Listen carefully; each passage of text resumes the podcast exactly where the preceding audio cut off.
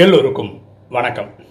இன்னைக்கு நம்ம பார்க்கக்கூடிய சப்ஜெக்ட் ப்ராப்ளம் அண்ட் சொல்யூஷன் பிரச்சனைகளும் தீர்வுகளும். பாருங்களேன் ஒரு வீடு வச்சுக்கோங்களேன். கொஞ்சம் ஒரு பெரிய வீடு நாலஞ்சு ரூம் இருக்கிற வீடுன்னு வச்சுக்கோங்களேன். அந்த வீட்டுக்கு ஒரு மெயின் டோர் ஒன்று இருக்கும் கரெக்டாக அந்த பெரிய வீடை கம்பேர் பண்ணும்போது அந்த மெயின் டோரோட சைஸ் சின்னதாக தான் இருக்கும். அந்த டோரை அந்த கதவை பூட்டுற பூட்டு அது ரொம்ப சின்னதாக இருக்கும். பூட்டை திறக்கிற சாவி இந்த கையளவில் தான் இருக்கும். மொத்தமாக இவ்வளோக்குள்ளே பிடிச்சிக்கலாம். கரெக்டாக இப்போ எவ்வளோ பெரிய வீடாக இருந்தாலும் அதை திறக்கிற சாவின்றது ரொம்ப சின்னதாக தான் இருக்கும். அதே மாதிரி நம்ம வாழ்க்கையில் நம்ம ஒவ்வொருத்தரும் ஒரு ஒரு பிரச்சனையில் போய் மாட்டுறோம். உங்கள் பிரச்சனை வேறு என் பிரச்சனை வேறு. இதுக்கான சொல்யூஷனும் எப்படி அவ்வளோ பெரிய வீட்டுக்கு சாவி உள்ளோண்டு இருக்கோ அதே மாதிரி சொல்யூஷனும் சிம்பிளாக தான் இருக்கும். ஆனால் அது நமக்கே தெரிஞ்சிருந்ததுன்னா அது ப்ராப்ளமே கிடையாது இல்லை சவாலே கிடையாது. தெரியாத போது தான் நமக்கு குழப்பமாக இருக்கும். உலகத்தில் எந்த ஒரு பூட்டு தயாரிக்கிற கம்பெனியும் அதுக்கான சாவியை சேர்த்து தயாரிக்காமல் இருக்கிறது கிடையாது. கரெக்டாக ஒரு பூட்டு தயாரிக்கிற கம்பெனி சாவியை சேர்த்து தான் தயாரிக்கிறாங்க. அதே மாதிரி பூமியில் ஏதாவது ஒரு பிரச்சனை சவால் ஏதாவது ஒன்று வந்ததுன்னா கண்டிப்பாக அதுக்கு ஒரு சொல்யூஷன் இருக்கு. அது ஒன்று நமக்கு தெரியும். தெரியாத போது கொஞ்சம் குழப்பமாக இருக்குது அதுக்காக தேடுறோம்.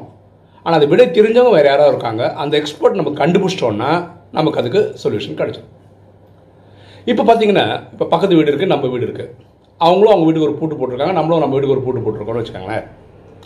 பார்க்கறதுக்கு நம்ம வீட்டு பூட்டு மாதிரியே தான் அதுவும் இருக்கும். அதே மாதிரி தான் நம்ம வீட்டு பூட்டும் இருக்கலாம். அதுக்கு அர்த்தம் நம்ம வீட்டு சாவியை வச்சு அதை திறக்க முடியும்னு கிடையாது. அவங்க வீட்டு சாவி வச்சு நம்மளுக்கு திறக்க முடியும்னு கிடையாது. பார்க்கறதுக்கு ஒரே மாதிரி தான் இருக்குது அதே மாதிரி நம்ம வாழ்க்கையில் வர பிரச்சனையும் நம்ம ஃப்ரெண்டு அனுபவிக்கிற பிரச்சனை பார்க்கறதுக்கு மேபி சிமிலராக இருக்கலாம். ஆனால் சொல்யூஷன் அதுக்கு வேறையாக இருக்கும் நமக்கு வேறையாக இருக்கும். நம்ம என்ன நினைக்கிறோம்? அவரும் ஒரே மாதிரி தான் நம்ம ரெண்டு பேரும் ஒரே மாதிரி தான் பிரச்சனை அனுபவிச்சுட்டு இருக்கோம். சரி நம்மளுக்கு செட் ஆகும் போல இருக்கு அவரும் நமக்கு செட் ஆகும் போல இருக்குன்னு நினச்சி குழம்பி போயிடும் சில நேரங்களில் அத்தி பூத்த மாதிரி பக்கத்து வீட்டு சாவி வந்து இந்த பூட்டு திறக்கிற மாதிரி வேற ஒரு சொல்யூஷன் நமக்கு சில யூஸ்ஃபுல்லாக இருக்கலாம். இதுவும் நடக்கலாம். ஸோ நம்ம புரிஞ்சிக்க வேண்டியது ப்ராப்ளம் எவ்வளோ பெருசாக இருந்தாலும் சரி அதுக்கு ஒரு சொல்யூஷன் இருக்குது எவ்வளோ பெரிய வீட்டுக்கு ஜமாத்தோட சா சாவி தான் இல்லை திறக்கிறதுக்கு யூஸ் ஆகுது. அதே மாதிரி எல்லாத்துக்கும் ஒரு சொல்யூஷன் இருக்குது இதுக்கு நான் ஒரு நல்ல எக்ஸாம்பிள் சொல்கிறேனே ப்ராக்டிக்கல் எனக்கு நடக்கிற ஒரு சொல்யூஷன் சொல்கிறேனே ஒரு ப்ராப்ளத்துக்கு சொல்யூஷன் சொல்கிறேனே இப்போது உங்களுக்கு தெரியும் எங்கள் அம்மா அப்பா ரெண்டு பேருமே முடியாமல் ஹாஸ்பிட்டலில் இருந்தாங்க. எங்கள் அம்மா ஹாஸ்பிட்டல் போயிட்டு இப்போ டிஸ்சார்ஜ் ஆகி வீட்டில் இருக்கும்போது கூட முடியாமல் தான் இருக்காங்க. அதாவது மோஸ்ட்லி படுத்துக்கிட்டே இருக்காங்க.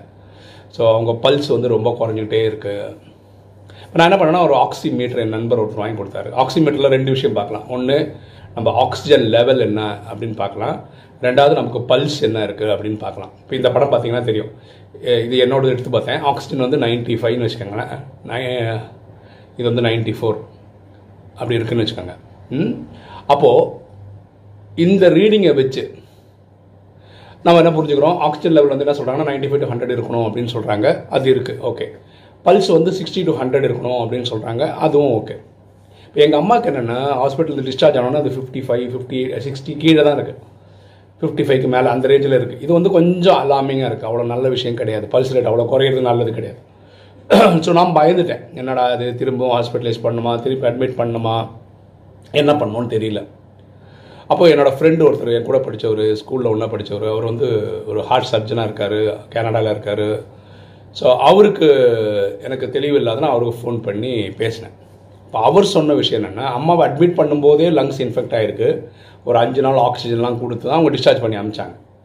பொதுவாக நம்ம என்ன எதிர்பார்க்குறோம்னா யாராவது டிஸ்சார்ஜ் பண்ணி வீட்டுக்கு வந்துட்டாங்கன்னா அடுத்த நாள்லேருந்து பழைய எப்படி இருப்பாங்க அப்படின்னு நம்ம எதிர்பார்க்குறோம். பொதுவாக நம்ம அப்படி தான் இருக்கோம். நான் அவன் என்ன சொன்னான்னா ஒரு ஒரு ரெண்டுலேருந்து மூணு வாரம் அவங்க இப்படி தான் இருப்பாங்க. அவங்க ரெக்கவரிங் ஸ்டேஜில் தான் இருக்காங்க. அவங்க ரெக்கவர் ஆனதுனால டிஸ்சார்ஜ் பண்ணி அனுப்பலை. ஸோ இது ஒரு புரிதல் இருக்கணும். அவங்க ரெஸ்ட் எடுக்கிறாங்கன்னு எடுக்க விட்டுரு. பிரச்சனை கிடையாது.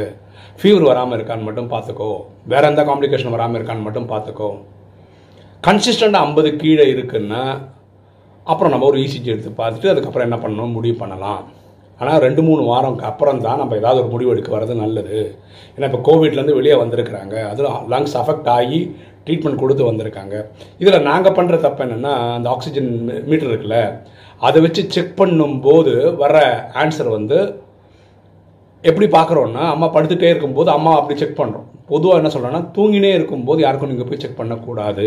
இப்போ நம்ம வந்து இப்போ நான் என்னோடது நைன்டிஸ் ப்ளஸில் இருக்குன்னு வச்சுக்கோங்களேன் பல்ஸ் ரேட்டு நான் தூங்கிட்டே இருக்கும்போது படுத்துகிட்டே இருக்கும்போது யாராவது வச்சு பார்த்தாங்கன்னா அது அறுபது தான் காட்டும்ன்றான். ஸோ யா ஒரு நார்மல் அடல்ட்டே தூங்கிட்டு இருக்கும்போது எடுத்தால் அந்த மாதிரி காட்டும். ஸோ தூங்கிட்டே இருக்கும்போது அதை எடுக்கக்கூடாது. எழுந்து கொஞ்சம் ஃப்ரீயாக நடமாட ஆரம்பித்ததுக்கப்புறம் தான் நீங்கள் அதை செக் பண்ணணும். இதெல்லாம் நமக்கு ஒரு புரிதலே கிடையாது. எப்போ வேணால் பார்க்கலாம் போல இருக்குது அப்படின்னு நம்ம நினைக்கிறோம். ஸோ இதெல்லாம் நம்ம கற்றுக்க வேண்டியது. இப்போ ஒரு தெளிவு கிடைச்ச உடனே எங்கள் அம்மாட்ட சொன்னேன். நீங்கள் டிஸ்சார்ஜ் ஆகி வந்திருக்கீங்க. ரெண்டு மூணு வாரத்துக்கு இப்படி தான் இருக்கும். அதே மாதிரி படுத்த உடனே செக் பண்ணி பார்க்கக்கூடாது. நடமாட ஆரம்பிச்சதுக்கப்புறம் செக் பண்ணி பார்க்கணும். அதுக்கப்புறம் பார்க்கும்போது அறுபது அறுபத்தஞ்சு அறுபத்தெட்டு இப்படி காட்டுது. இப்போ நமக்கு கொஞ்சம் தெம்பு வருது ரைட்டு ஒர்க் ஆகுது இப்போ அம்மாக்கும் தெம்பு வர ஆரம்பிச்சு நெக்ஸ்ட் டே எந்த நியூஸ் சொன்னால் அடுத்த நாள்லேருந்தே எங்கள் அம்மா ஏதாவது ஒரு வேலை சமைக்க ஆரம்பிக்கிறாங்க. கொஞ்சம் நடமாட ஆரம்பித்தோம் கொஞ்சம் பாசிட்டிவாக இருக்காங்க. அவங்களுக்கே புரிஞ்சுட்டாங்க ரெண்டு மூணு வாரத்தில் நான் சரியாயிடுவேன் அப்படின்னு. ஸோ நமக்கு ஒரு விஷயம் தெரியலன்னா நமக்கு தெரிஞ்சவங்க யாராவது இருப்பாங்க அந்த விஷயத்தில் எக்ஸ்பர்ட் இருப்பாங்க அவங்களுடைய உதவி எடுத்துக்கிட்டால் போதும் நமக்கு ஒரு தெளிவு கிடைக்கும். இந்த விஷயத்தில் தான் ராஜயோகம் ரொம்ப ரொம்ப ரொம்ப ரொம்ப பியூட்டிஃபுல்லாக எக்ஸ்பிளை ஹெல்ப் பண்ணுது. ராஜயோகத்தில் அஷ்டசக்திகள் அப்படின்னு ஒன்று இருக்குது ப்ராக்டிஸ் பண்ணுங்க. இந்த காலத்தில் ரெண்டு சக்தி நான் அதிகமாக யூஸ் பண்ண power to discriminate power to judge power to டிஸ்கிரிமினேட்னா பிரச்சனை என்ன அப்படின்றத அனலைஸ் பண்ணுறது பிரச்சனை என்னன்னு கண்டுபிடிச்சோன்னா டிஸ் அடுத்தது வந்து பர்டிகுலர் ஜட்ஜில் வச்சு நீங்கள் என்ன பண்ணலாம் அதுக்கு என்ன சொல்யூஷன் கொடுக்கணும் அப்படின்னு முடிவு பண்ணலாம். இந்த டிசிஷனும் எடுக்கிறதும் சொல்யூஷன் கொடுக்கும் நம்மளாலே பண்ண முடியும். எப்போன்னா இந்த ராஜயோகம் பண்ண பண்ண பண்ண பண்ண. ஆத்மாவில் இருக்க புத்தி ஸ்ட்ரெங்தன் ஆக ஆக மனசு கட்டுப்படும் போது மனசு நல்ல தேவையான சிந்தனைகளை உற்பத்தி பண்ணும்போது நம்மளே டிசிஷன் எடுக்க முடியும். அந்த டிசிஷன் எப்போவுமே கரெக்டாகவும் இருக்கும்.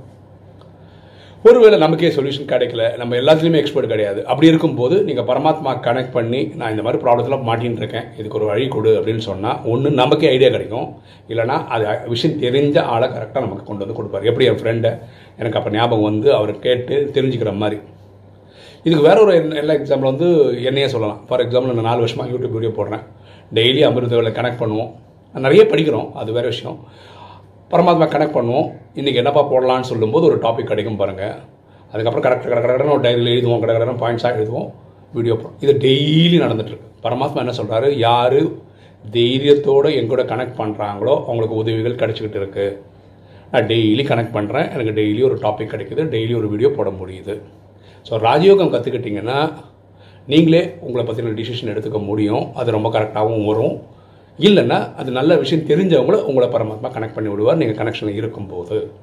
சரியா? ஸோ யாருமே எந்த ஒரு பிரச்சனை பற்றியும் கவலைப்படாதீங்க. எப்படி ஒரு பூட்டு கம்பெனி சாவி இல்லாமல் தயாரிக்கிறது இல்லையோ எந்த ஒரு பிரச்சனைக்கும் சொல்யூஷன் கண்டிப்பாக இருக்குது ஒன்று அது நமக்கே தெரிஞ்சிடும் இல்லை அது தெரிஞ்சவங்கள நமக்கு கொண்டு வந்து இறைவன் கனெக்ட் பண்ணி கொடுத்துருவார். ஸோ எல்லா ப்ராப்ளமும் நம்ம சால்வ் பண்ணிவிட்டு போயிடலாம். இவ்வளோ பெரிய வீட்டுக்கு தமாத்துண்டு சாவி தான் இருக்க மாதிரி பெரிய பெரிய ப்ராப்ளம் நம்ம நினைக்கிறதுக்கெல்லாம் சொல்யூஷன் தமா சின்ன மேட்டராக இருக்கும். அது நம்ம தெரியாத வரைக்கும் நமக்கு ரொம்ப பெருசாக தெரியும். அது தெரிஞ்சதுக்கப்புறம் அது ரொம்ப சிம்பிளாகிடும் ஓகே இன்றைக்கி வீடியோ உங்களுக்கு பிடிச்சிருக்குன்னு நினைக்கிறேன். பிடிச்சிங்க லைக் பண்ணுங்கள் சப்ஸ்கிரைப் பண்ணுங்கள் ஃப்ரெண்ட்ஸ் சொல்லுங்கள் ஷேர் பண்ணுங்கள் கமெண்ட்ஸ் போடுங்க. தேங்க்யூ